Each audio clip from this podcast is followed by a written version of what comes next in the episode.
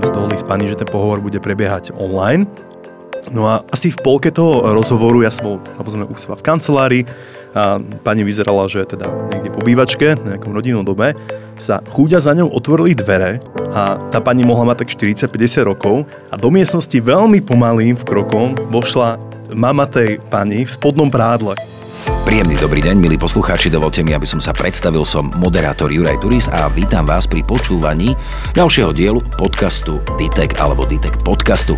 Dnes sa budem rozprávať s pánom doktorom Vladislavom Sochaničom, HR manažérom spoločnosti Ditek a taktiež s pánom doktorom Jurajom Petríkom, psychológom a riaditeľom spoločnosti Headmap. A rozprávať sa budeme o náborovom procese. Ditek, Ditek podcast. Na úvod sa opýtam, čo to vlastne náborový proces je a čo všetko obnáša. Z môjho pohľadu je nábor vlastne vyjednávanie. Je to určitý searching, eh, alebo teda mm, prieskum trhu, kde sa firma snaží nájsť nejaké najlepšie talenty na trhu. Čiže z môjho pohľadu je to o tom, že tam eh, je, ten cieľ dosiahnuť tú win-win situáciu, teda zamestnanec na jednej strane by mal získať nejakého zamestnávateľa, u ktorého sa bude cítiť fajn a ten zamestnávateľ by mal získať nejaký talent alebo, alebo odborníka na tom danom trhu, ktorý mu prinesie nejakú pridanú hodnotu. Čiže nejaká win-win situácia pre obe strany. To je ten ideálny stav. To je ten ideálny stav. A použili ste výraz win-win, to znamená teda výhra na oboch stranách. Áno. A to už je po procese zadefinovania si toho, akých ľudí vlastne potrebujeme. Áno, určite. Vždy je to o tom, že najprv treba identifikovať, čo vlastne tá firma hľadá aké by ten kandidát mal splňať požiadavky, e, čím by vedel prispieť, ale z môjho pohľadu to je potom aj o tom, že aj tá firma alebo tá strana zamestnávateľa by sa mala pripraviť na to, čo vlastne tomu zamestnancovi ponúkne. Pretože ten trh Veľa ľudí si myslí, že nájsť nejakého ITčkára alebo odborníka dnes je úplne jednoduché, že oni stoja v rade a my si proste vyberáme ako firmy, ale ono to tak vôbec nie je, lebo... Vy stojíte v rade. My stojíme v rade na nich, presne tak, pretože ten trh, tá krivka ponuky a dopytu na pracovnom trhu funguje úplne ináč. Ona je vlastne obrátená e, ako krivka a dopytu a ponuky na ekonomickom trhu. To znamená, že v podstate e, ľudia sú tá ponuka. Oni v podstate sú tí, ktorí sú v lepšej vyjednávacej pozícii momentálne, pretože ten trh je momentálne taký, že je viac kandidátov, než je ponúk. Uvedomujú si to tí ľudia? Urč- z mojej skúsenosti určite. akože, keď si potom spätne prehrávam niektoré ich požiadavky, ktoré na mňa mávajú, na tých pohovoroch, tak sú, niektoré sú také úsmevné a hlavne to vidno u tej mladej generácii, tej najmladšej, z kde z môjho pohľadu trošku chýba nejaká pokora, alebo ako to povedať, ale ono to zase súvisí s tým, že um, jednoducho ten generačný vývoj nejako funguje, tie požiadavky sú iné a oni proste skúšajú. Dnes je tu s nami aj pracovný psychológ, e, pán Juraj Petrík. A mňa by zaujímalo, ako sa vlastne zmenilo vyhľadávanie a nábor za posledné roky. Ja som začínal s touto disciplínou približne nejakých 10 rokov dozadu a vtedy, keď som začínal, tak moderné bolo oslovať kandidátov, nečakať na to, keď vyhodíte nejaký job ad, nejakú ponuku práce na profesiu alebo na iný relevantný portál, že sa vám niekto prihlási a začal byť trendom byť v tom aktívny, proaktívny a oslovovať tých kandidátov. Dneska naozaj veľmi dobre fungujú sociálne siete, každý má nejakú digitálnu stopu, či už to LinkedIn alebo Facebook, Instagram a podobne, tých ľudí si tam nájdete. Dneska je naozaj skoro každý dohľadateľný, špeciálne taký nejaký mileniál alebo človek z mladšej generácie. A, a teda tí cca 10 rokov dozadu sa začalo s týmto uh, pasívnym, oslovením pasívnych kandidátov. Dneska vnímam, že uh, firmy oveľa viacej investujú do nejakého HR brandingu, že snažia sa, aby uh, tí kandidáti prichádzali sami a to tak, že vnímajú toho zamestnávateľa ako nejaký love brand, že si povedia napríklad wow, toto je skvelá spoločnosť, tu majú takéto, takéto, takéto benefity. Love brand? Love brand, ako, že ste sú zalúbení do tej značky. Mm-hmm. Asi najlepším príkladom je Google naozaj Google HR manažery majú ťažkú prácu, im chodia stovky, stovky životopisov samej od seba a to je ten ideálny stav, kedy nemusíte nikoho pasívneho oslovať, dokonca nemusíte ani vyvesovať žiadny inzerát a ľudia sa vám prihlásia sami. A tak toto vnímam ako trend, že naozaj dneska vznikajú nové pozície, ktoré sú nazvané ako HR Branding Specialist, ktoré sa venujú naozaj len tomu, aby tí kandidáti vnímali ako veľmi relevantnú tú značku, tú firmu, ku ktorej sa hlásia, ale mohli by sa bať aj o AI, aj o nejakých ďalších ako keby nových smerov v nábore, ale, ale tento branding vnímam ako, ako jednu z dôležitých vecí. Aké sú tie trendy na pohovoroch? Ako vyzerá taký pohovor? No, ja si myslím, že tie trendy v súčasnosti... Nie, ja si myslím, ja viem, že tie trendy um, sú momentálne posunuté do smeru aj nejakej uh, psychodiagnostiky alebo psychoanalýzy, nehovoriac o tom, že sa využívajú aj to, čo povedal už Juraj, nejaké tie AI uh, vecičky a podobné veci. Umelá inteligencia. Um, určite. Ja poznám napríklad firmy aj tu na, na Slovensku, ktoré si napríklad nahrávajú tie náborové procesy, tie pohovory a oni potom na základe videa spätne vyhodnocujú neverbálnu komunikáciu tých kandidátov. Ale vyhodnocujú to ľudia, vyhodnocujú, Samozrejme, vyhodnocujú to ľudia, aj keď možno už niekde existuje niečo, nejaká inteligencia, ktorá je schopná na základe neverbálnej komunikácie niečo vyhodnotiť, ale v tomto podľa mňa tí psychológovia vždy budú mať e, e, návrh a budú dôležitou súčasťou v rámci tohto náborového procesu. A hlavne dnes to nie je len o tom, že prídem, lebo e, ten, tá požiadavka tých ľudí v dnešnej dobe nie je taká, aká bola desiatky rokov dozadu, že teda uh, oženil som sa alebo vydala som sa v 18-20, tak som proste potrebovala primárne zarobiť. To znamená, že som bol schopný alebo schopná pracovať v danej firme aj 10-15 rokov a jednoducho šiel som si svoje. Dnes je to o tom, že po pol roku vám je človek schopný povedať, že on sa nudí. Ale, alebo podobne, hej, čo je akože nemysliteľné pár generáciu dozadu. A preto... Áno, my sme si skôr sa snažili teda vyzerať, že máme viacej práce. Áno. Áno presne. Než v skutočnosti máme. Áno, presne tak. Dnes, dnes to trošku je niekde inde. A, a uh, ja osobne napríklad uh, vidím aj na tých ľuďoch, keď teda mám pohovor a príde mi niekto zo staršej generácie na pohovor a poviem mu teda, že ideme sa baviť o tom, o tom, o tom a cieľom je zistiť to a to a to. Vidím na nich také dve reakcie. Jedni sú takí, že sú prekvapení, že firma ide robiť nejaký psychodiagnostický rozhovor alebo pohovor a väčšinou to vyzerá tak, že vidím na nich, že oni skúmajú každú jednu otázku, ktorým položím, že sa zamyslia a už rozmýšľajú, že no, chcel by toto počuť alebo chcel by toto počuť. A potom ešte na mne sledujú, že ako reagujem. Toto je už potom o tom človeku, že či si dokáže zachovať, zachovať tú profesionalitu, poker face a tak ďalej. Aký by mal byť ten ideálny stav? V čom teraz konkrétne? Pri tom nábore teda, ako by mali tí ľudia odpovedať, lebo treba ich asi upokojiť Nie, predtým. Na, to, na toto neexistuje. Väčšinou tieto psychodiagnostické otázky nemajú že správnu a nesprávnu odpoveď. Netvrdím, že všetky sú, ale tam väčšinou ide o to zistiť, um, ako človek zareaguje. Teda keď mu položím z ničoho nič úplne v úvodzovkách nezmyselnú otázku, ktorá nezapadá do konceptu toho, čo sme sa bavili poslednú pol hodinu. Mojím cieľom je zistiť dve veci. Či ho viem vykoľajiť, či ako začne rozmýšľať, či začne rozmýšľať abstraktne alebo logicky, či začne, či bude prechádzať do protiofenzívy, lebo že to sa mi stalo, že som kandidáta tak vykoľajil otázkou, že začal, že no a čo, čo je za otázka a, a, a takéto veci. A keď hľadáte človeka na pozíciu napríklad riadiacu, kde viem, že ten človek musí vedieť adekvátne reagovať a rýchlo reagovať. Nemal by sa hneď brániť na pracovnom tak, pohovore. Presne tak. Nemal, a to o niečom vypoveda o tom človeku. Čiže ideálny stav je taký, keď je človek sám sebou, a jednoducho neskúša mm, korigovať nejakú svoju mimiku, gestiku a podobné veci, lebo ten človek, ak je skúsený na tej druhej strane, on na to jednoducho príde. To je, to je, je veľmi ľahké si všimnúť, kde sa človek pozerá, ako má položené ruky, nohy, či sa začne hneď škrabať, alebo ja neviem, prstami si potierať nos a podobné veci. Takto ľahko viem zistiť, či aj ten človek klame.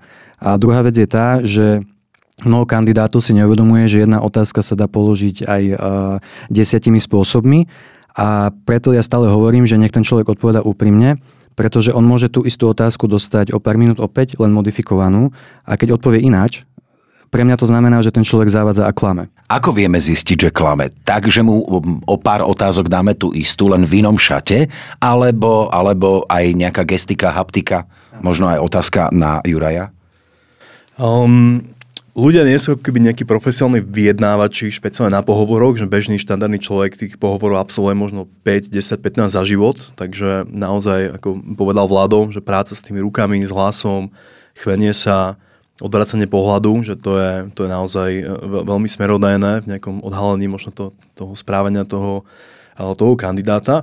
Ale z mojej skúsenosti asi musím povedať, že väčšinou mi nejde o to na tom pohovore, aby som teda zistil, že kto ako dôveryhodne rozprával alebo klame, neklame, že keď je človek skúsený v nábore, tak veľmi efektívne je zodvihnúť telefón, zavolať, zavolať predošlému zamestnávateľovi a ten nám veľmi rýchlo povie, že aké sú skúsenosti s tým človekom, alebo overiť si dve, tri nejaké zamestnania dozadu. Je to trošku pracnejšie, ale tiež to vnímam ako niečo, niečo veľmi relevantné. A mňa ešte napadlo k tej téme trendov, neviem, či si to postrehol, že vznikajú teraz rôzne agentúry, ako keby marketing, že sa čoraz viac prelieva do, do náboru. Ja som spomenul tú HR brandovú časť, ale dneska vznikajú naozaj vyslovene agentúry, ktoré riešia ako keby PPC targeting a, a veľké kampane na nábory, aj na ITčkarov. Toto mi príde ako veľmi taká nová relevantná oblasť. A strašne veľa sa ešte dneska hovorí o kompetenčných modeloch. Neviem, či si tú vlnu zastihol, ale všade jasné. sú kompetenčné modely. Jasné. Tak toto sú ešte také dve, dve veci, čo ma napadli. Tak ma tiež zaujímalo, neviem, či u vás e, využívate kompetenčné modely a ako vlastne u vás vyzerá možno ten, e, to kolečko pohovorov a aké to je, aké to je u vás a či možno využívate aj tie na DTECu kompetenčné modely. No, kompetenčné modely sú momentálne u nás vo fáze také, že sa začnú využívať, ja na nich pracujem. A čo sa týka tých pohovorov, tak uh, ja nevstupujem do každého jedného náborového procesu alebo pohovoru, ktorý u nás vo firme je. Uh, väčšinou vstupujem na pozície, ktoré sú riadiace, čiže, čiže tým líderské alebo líniový manažér a podobne, s tým, že oni stále absolvujú tí kandidáti odborné kolo, kde s nimi komunikuje potenciálny teda nadriadený, pretože ja nie som ITčkár. Ja si myslím, že ten človek, ktorý proste je odborník, to vie lepšie zhodnotiť, či tie čísla a haky baky, ktoré má v životopise reálne ovláda. Nemôže maximálne povedať, že áno a ja môžem na základe niečoho vyhodnotiť, že či si myslím, že klame alebo neklame.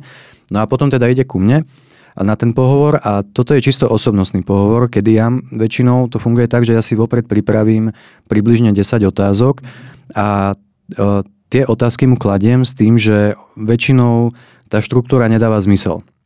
To znamená, že naozaj, eh, neviem, väčšinou sa zaujímam aj o to, že prečo napríklad odchádza z toho bývalého zamestnania a tak ďalej. Ale to zmysel dáva. To zmysel dáva, áno, ale potom, keď eh, sa s ním rozprávam 20 minút a potom sa ho spýtam, že ako by naučil koňa lietať, to už nedáva úplne, úplne ten zmysel, ale ja presne viem, čo sa tým snažím dosiahnuť. A keď teda dokončíme toto kolečko rozhovorov, tak e, ľudia u mňa robia ešte osobnostný test. E, ten osobnostný test e, majú na, ňo, na jeho vyplnenie nejakých, tuším, 12 minút, ak, ak sa nemýlim. A týmto testom vlastne cieľim na dve veci. Tá prvá je, že sa snažím oveľa detailnejšie diagnostikovať jeho osobnosť, po stránke, či je asertívny, či je viac extrovert alebo introvert, či si veci viac plánuje, alebo či sa riadi viac logikou alebo zásadami a podobné veci. Ono, teoreticky by sa to dalo aj rozhovorom, ale to by som s ním tam musel byť pol dňa, čiže takto ja si to trošku urýchlim. A druhá vec, ktorú chcem zistiť tým testom, je, že či to, čo som zachytil, je naozaj pravda že či som to zachytil dobre, lebo ja mám na toho človeka hodinu. Takzvané overovanie si. Áno, áno. A za hodinu sa niečo zistiť dá, ale ja som ten, ktorý potom dáva rozhodnutie, že teda či ho odporúčam alebo neodporúčam. A keďže sa k tomu snažím naozaj pristupovať zodpovedne, pretože u nás v Diteku si zakladáme na tom, aby tie týmy boli čo najviac kompatibilné, tak uh, toto je aj pre mňa také, že keď si tam niečo napíšem, nejakú poznámku, že nezdá sa mi, alebo mám pochybnosti, tak tento test mi to buď potvrdí, alebo vyvratí. Vybrať tú správnu puclu, aby zapadla do toho celkového obrázku spoločnosti. Počuli sme už to, že náborový pracovník musí byť pripravený. Ale môžeme dať nejaké odporúčania pripraviť alebo dať nejaké rady aj uchádzačom? Určite, určite áno. Ja si myslím, že alfa omega je príprava. To, to by som ja povedal ako prvú vec. Ja, mňa si často klienti pozývajú ako prísediaceho na pohovory alebo proste nás klienti pomôžeme s obsadením nejakých špecifických pozícií. Stalo sa mi dva mesiace dozadu, že hľadali sme takú vysokú pozíciu Chief Marketing Officer a súčasťou toho hľadania bolo aj zadanie pre kandidátov, kde si mali pripraviť vlastne pre toho majiteľa firmy hodinové, hodinovú prezentáciu. A naozaj by ste neuverili, aký, aký razantné rozdiely boli medzi tým kandidátmi. Niektorí išli do detailu, no, všetky čísla spracovali, prezentácia bola pekná, vizuálna. A to je rovnako, viete, ako keď príjete na rande, že niečom ako keby ten, ten pohovor je ako rande. A aj tá, nejaká potenciálna partnerka alebo partner má, máte neho jednoducho lepší dojem, keď si pozriete ten jeho profil na tej sociálnej sieti, naštudujete si trošku ako hudbu má rád, viete na tej večeri nadviazať konverzáciu, že ty by si možno asi išla som na, takéto, na takýto film, na takýto koncert, lebo naozaj dneska tí ľudia majú digitálne stopy a rovnako ako firma, môže mať nejaké, projekty robí, koľko má ľudí povedzme na LinkedIne, čomu sa zaoberá, akými technológie, technológie využíva, tak toto by som určite odporúčil kandidátom preštudovať si detailne tú firmu a môžu pripraviť si nejaké vhodné otázky. Opätovne sa vraciam k príkladu s tým rande, asi pôsobí na vás lepšie človek, ktorého keď stretnete, tak sa o vás zaujíma, pýta sa vás otázky, ako niekto, kto je ticho a keď ho vysvete, nech sa vás niečo opýta, že, že mlčí. Tak neviem, Vlado, aké máš tvoje skúsenosti, ale podľa mňa tá príprava je veľmi dôležitá. Prepačte, pani, ja sa chytím ešte toho rande. Áno, samozrejme, e, len asi všetkého veľa škodí, netreba sa vybuchať hneď. netreba sa vybuchať hneď. Ja stále tvrdím dve veci že nie je dôležité, čo človek povie, ale akým spôsobom to povie. A druhá vec je, že nikdy nepovie všetko. A s tým, Juraj, čo si e, povedal, že e, tie otázky. Toto je za mňa úplne, že alfa omega. Ja to vždy tvrdím, aj keď niekoho pripravujem na pohovor zo známych, vždy sa pýtaj. Proste pýtaj sa, pýtaj sa na vzdelávanie, pýtaj sa na to, uh, nepýtaj sa, že či ti dajú o týždeň dovolenku, keď nastúpiš, ale pýtaj sa skôr na také veci typu, že aký je kariérny postup. Uh, ja neviem, prečo ten človek pred tebou odišiel z tej pozície. Môžem tu zostarnúť, môžem tu byť do dôchodku? Toto, by, toto je že úplne super, lebo to je vlastne hlavným cieľom tej firmy, lebo tie náborové procesy, ono to je aj dosť nákladné, akože e, naozaj zaškoliť si nového človeka úplne v rámci toho od začiatku, že ho vlastne onboardnete, teda príjmete, onboardnete a tak ďalej, je extrémne finančne náročné. Čiže aj firma, to nie je o tom, že niekoho najmeme kvôli tomu, lebo nemáme teraz stav a, a zoberieme prvého, čo ide okolo, lebo proste potrebujeme niečo urobiť, ale aj pre firmu je logické, že ak niekoho príjma, tak by sa mala snažiť, aj ona, si tam toho človeka udržať čo najdlhšie, pretože keď odíde a budú musieť zohnať nového človeka, bude to pre nich finančne nákladné. Tak to jednoducho je. Čiže áno, pýtať sa, a nevybuchať všetko a určite uh, také tie veci, že zistím si aspoň v čom, to firm, v čom tá firma funguje a čo robí, tak toto je akože úplne že alfa omega. Lebo keď mi niekto na pohovore povie, že on vlastne o firme nevie nič, tak potom pozerám na ňo, tak čo tu vlastne chcete? Že nechápem, prečo tu chcete ísť. Že, že, lebo väčšinou také tie otázky, že prečo chcete pracovať pre nás, to je taká otázka, ktorú ja dávam dosť často. A keď mi na tú otázku človek nevie odpovedať, alebo mi odpovie štýlom, No tak proste... Mal, nemasno neslano. Nemasno neslano, tak u mňa je to akože veľký, veľký red alert. Ale že naozaj veľký. Čiže tú prácu musí brať srdcom v prvom rade? Musí brať srdcom určite. A hlavne to je o tom, že ten človek vie, čo chce. A mne to napríklad veľmi inklinuje, ak je človek aj trošku zdravo sebavedomý na tom pohovore, ale zase opäť taká tá, že až namyslenosť alebo podobne, toto je zase u mňa... To nebude že... tá správna pucla, však pravda. To nebude tá správna pucla, no. Zdravo asertívny neznamená spýtať sa v druhej otázke, že kedy, či máte 13. 14. plán. Áno, presne tak. presne tak. Alebo či o mesiac môžem ísť na dva týždne na dovolenku. Pamätáte si páni aj možno nejaké zábavné storky a príhody z pohovorov, aby sme povedali, akou cestou možno ísť a ako asi nie? Fú. Juraj, poď prvý. Ja sa snažím uh, vyselektovať tie, kde som sa ja nestrápnil. To chvíľko to trvá. Ale môžem začať tou. Mne sa stalo, keď som prvýkrát robil pre klienta nejaké zadanie, bolo to taký ako naozaj významný klient v oblasti uh, legal tak som bol v tej miestnosti a bol to pohovor s naozaj špičkovým M&A právnikom, ktorý mal plat viac ako 5000 eur. Aj ten partner tej advokátskej kancelárie samozrejme veľmi inteligentný človek, všetci v oblekoch, mahagónové veci všade a proste honosnosť. A pamätám si, že celé tak dobre prebehlo. A keď som sa ja išiel postaviť, že podám tú ruku kandidátovi a, a, a, od, a teda, lebo už odchádzal, tak som sa zakopol asi o koberec alebo o stoličku, tak som tam spravil asi štyri otočky pred všetkými v tej vážnosti tej situácie, tak to som potom išiel celý červený domov, ale určite ma napadnú aj nejaké s kandidátmi e, zábavné príbehy. Napadol ma taký kandidát, ktorý na väčšinu otázok odpovedal áno, áno, áno. A už to bol podozrivé aj tomu riaditeľovi spoločnosti, ktorý sa pýtal tie pohovorové otázky. tak posledné štyri otázky boli asi také, že a boli by ste OK, keby toto je takto? A kandidát hneď áno. A boli by ste OK s takýmto platom? Áno. A boli by ste v poriadku, keby ste robili na takomto softveri? Áno. Tak pre vás je asi všetko áno, keď ste na pohovore, na pohovore že áno. tak bol v takom švungu, že na všetko hovoril áno a to bol taký situačný humor, že sme sa na tom potom dobre zasmiali. Tu si viem predstaviť e, pána Sochaniča, ktorý sa hneď opýta, teda vie koň lietať? Áno, áno, áno. áno, áno presne tak. No, uh, akože ja mám veľmi veľa takýchto príhod s kandidátmi. Um, Napríklad stalo sa mi, že som mal na pohore kandidáta, ktorý bol zo zahraničia, ale teraz nehovorím v rámci Diteku, keďže ja sa náboru venujem už dlhé roky. A, a teda rozprávali sme sa po anglicky. A on mi potom povedal, že skúsme prejsť do Slovenčiny, že on trošku rozumie Slovenčine, že aspoň si to akože vyskúša na pohovore a že OK. Mm-hmm. Tak som mu položil otázku, že, že nech mi povie niečo, čo by povedal iba svojmu domácemu miláčikovi. A on sa tak na mňa pozrel, tak sa oprel, zamyslel a teraz, teraz začal rozprávať. A teraz začal rozprávať. A ja pozerám na ňo, on mi začal také, začalo to zachádzať do nejakej čudnej, akože už trošku er, erotickej e, nejakej linky a podtonu a teraz pozerám na ňo a pýtam sa ho, že rozumeli ste, čo som sa vás spýtal? A on, že no jasné, že čo mám povedať frajerke? že nie, nie, nie, nie, ja som toho domáceho miločika myslel akože psíka alebo mačičku. Alebo sa mi stalo, že um, Mal som aj nepríjemné veci, kedy kandidát... Uh, mal som pohovor, kde sa mi stalo, že kandidát nakoniec pohovoroval mňa. Toto bolo veľmi zaujímavé.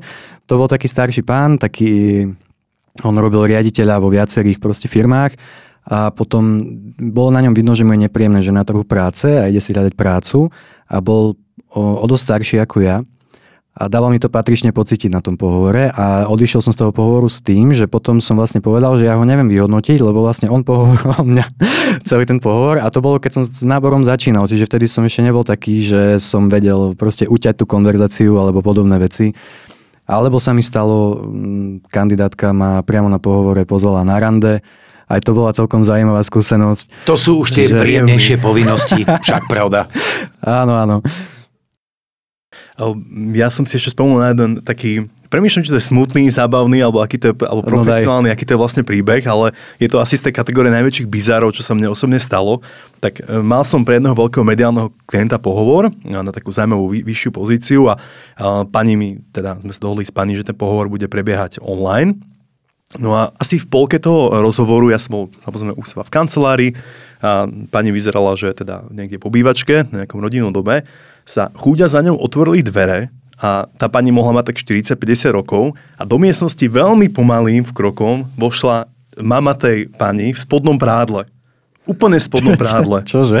A najbizarnejšie na tej situácii bolo, že, že my sme ako keby ani, ani brvou nemykli. A ja som bol taký na seba hrdý, na ten svoj profesionálny ako keby prístup. A to isté tá pani, a ja doteraz neviem, že či ona si tak mi nevšimla na tej kamere, alebo môže byť, že máte minimalizované to okno, ale naozaj som si povedal, že už môžem robiť pohovory na Antarktíde, pretože som ani brvou nemykol a hovorím si, že, že to bolo veľmi fajn. A tá pani sa dostala potom naozaj ako veľmi, veľmi niekde ďaleko, ale v tom pohovore bola veľmi šikovná. Tá v spodnom prádle?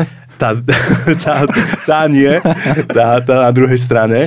Ale páčilo sa mi to v tom, že naozaj sa vám môže stať hociaká situácia na to pohovore a je dôležité, aby ste zachovali to, že ste profesionálni a, a proste niekedy aj vy ste ten, čo kočiruje tú situáciu. Takže... A a trošku zdravého humoru určite nikdy nezaškodí. My sme mali včera rozhlasácky vianočný večerok a tiež som sa rozprával s jednou kolegyňou, keď robila nábor do biedného rádia, tak sa jej opýtal teda šéf, že aké má technické zručnosti po tom, čo jej ukázal štúdio a povedal jej, že bude sama mixovať, okrem toho, že bude aj moderovať a, a ona len tak s nej vyšlo, že tak viem vymeniť žiarovku a, a minule som spravila toaletu. No a na to hovorí ten šéf, no tak to s mixovaním teda problém nebude, určite to zvládnete.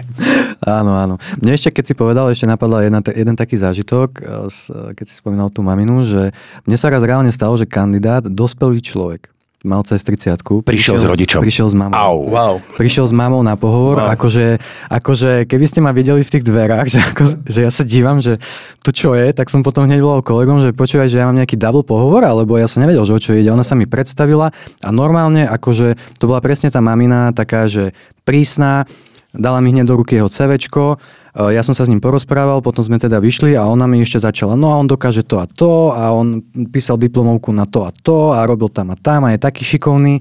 Áno, a obsadil si na kon... Miláčik, pá, desiatu máš taška. Áno, áno. A obsadil si na konci mamu alebo toho kandidáta? A nevzal som nikoho no. nakoniec, lebo z, z, jeho, z jeho mami Kto vie som, prečo? Z, no kto vie prečo, z jeho mami som mal strach a z jeho, z neho, no, asi je to jasné. Ten, ten, môj, ten môj príbeh s spodnom prádle mal tiež pokračovanie, totiž to, ono tá, tá mamina do tej obývačky vošla na začiatku toho pohovoru a potom tak ledma prešla na druhú stranu mimo kamery a ešte čestne pred koncom sa vracala naspäť tým dverami ako preč, niekde zase naspäť do kuchyne, takže ona sa ešte, ona to spravila dvakrát tú cestu, tá chuďa, tá kandidátka to musela dvakrát zažiť. No ja odpadnem, akože klobúk dole pre tebou, lebo toto to ja by som asi nedal. No, po tejto epizóde sa už veľmi teším na ďalšiu časť Ditek podcastu. V každom prípade, páni, čas je neúprosný. Na záver sa teda ešte opýtam, môžeme ponúknuť pár bodov, ako úspešne zvládnuť pracovný pohovor? Áno. Uh, Ja by som začal tým, že ono to všetko začína tým životopisom. Aby som teda to trošku urýchlil, dávať si pozor na gramatické chyby, neklamať v tom životopise, pretože všetko sa dá overiť, dnes sa dá naozaj všetko overiť. Ja napríklad nemám rád, keď si niekto do životopisu napíše, že je komunikatívny, lebo to vidím v 99% životopisov. A potom, keď položím otázku, že teda kedy sa u neho táto schopnosť prejavila, tak je ticho. Čiže Má to v pláne. Áno, má to v pláne byť komunikatívny, presne tak. Potom je samozrejme dôležitá fotografia v tom životopise, žiadne fotky z pláže, s kamarátmi, z party, odzrkadlo a podobné veci. Mala by to byť fotografia normálne ako um, ja neviem, na biznisového občiansky, áno, z biznisového prostredia, alebo keď na občiansky sa fotíte, lebo ten životopis je vaša vizitka. No a potom, čo sa týka pohovoru, tak prísť na čas, určite, radšej prísť skôr než neskôr. Mm, hoci počkate a to, čo som povedal, neklamať a byť proste sám sebou a hlavne, aj keď náhodou niekto má problém so stresom, že ho nezvláda, je podľa mňa úplne v pohode to povedať, že ospravedlňujem sa, že mám takýto prejav alebo niečo, ale proste som v strese. Teraz sa mi to stalo, že mi to jedna kandidátka povedala a pritom to ani na nej nebolo vidno veľmi, ale povedala mi, že viete, ja už som dlho nebola na pohovore a cítim sa taká nejaká, že OK, Dobre. Ale vyjadril svoju emociu, čo je veľmi dôležité. Presne tak. E, Vy ste na začiatku spomínali tú win-win situáciu. Ide o to asi aj tak trošku nájsť spoločné prieniky, aby sa mala dobre aj spoločnosť, aj zamestnanec. Presne tak, ono, stále sme ľudia. A ja to berem tak, že na tom pohovore sme rovnocenní. Ide len o to, že či nájdeme ten prienik alebo nie. Mhm. Ja k tomu asi nemám čo doplniť, to bolo, to bolo skvelé, čo si povedal, ale by som zopakoval to, čo zaznelo. Eh, Pripraviť sa, naštudovať si niečo o spoločnosti a, a byť samým sebou a keď platí to, že som v strese, tak kľudne si to možno doma s niekým nacvičiť, teda nenosiť mamu na pohovor, ale si to napríklad doma si nacvičiť. Použiť ju iným spôsobom. presne tak, presne tak. Áno. A, a to by bol asi taký, taký, taký základ. Milí poslucháči, dnes e, sme sa rozprávali o náborovom procese. Verím, že sa vám bude dariť, verím, že vám to niečo dalo. Toto bol podcast Ditek alebo Ditek podcast a ja som veľmi rád, že moje pozvanie dnes prijal pán doktor Vladislav Sochanič, HR manažer spoločnosti Ditek a taktiež pán doktor Juraj Petrík, psychológ a riaditeľ spoločnosti Headmap. Ďakujem veľmi pekne páni. A ja ďakujem. Ďakujem pekne. No a my sa na vás tešíme opäť na budúce v Ditek podcaste.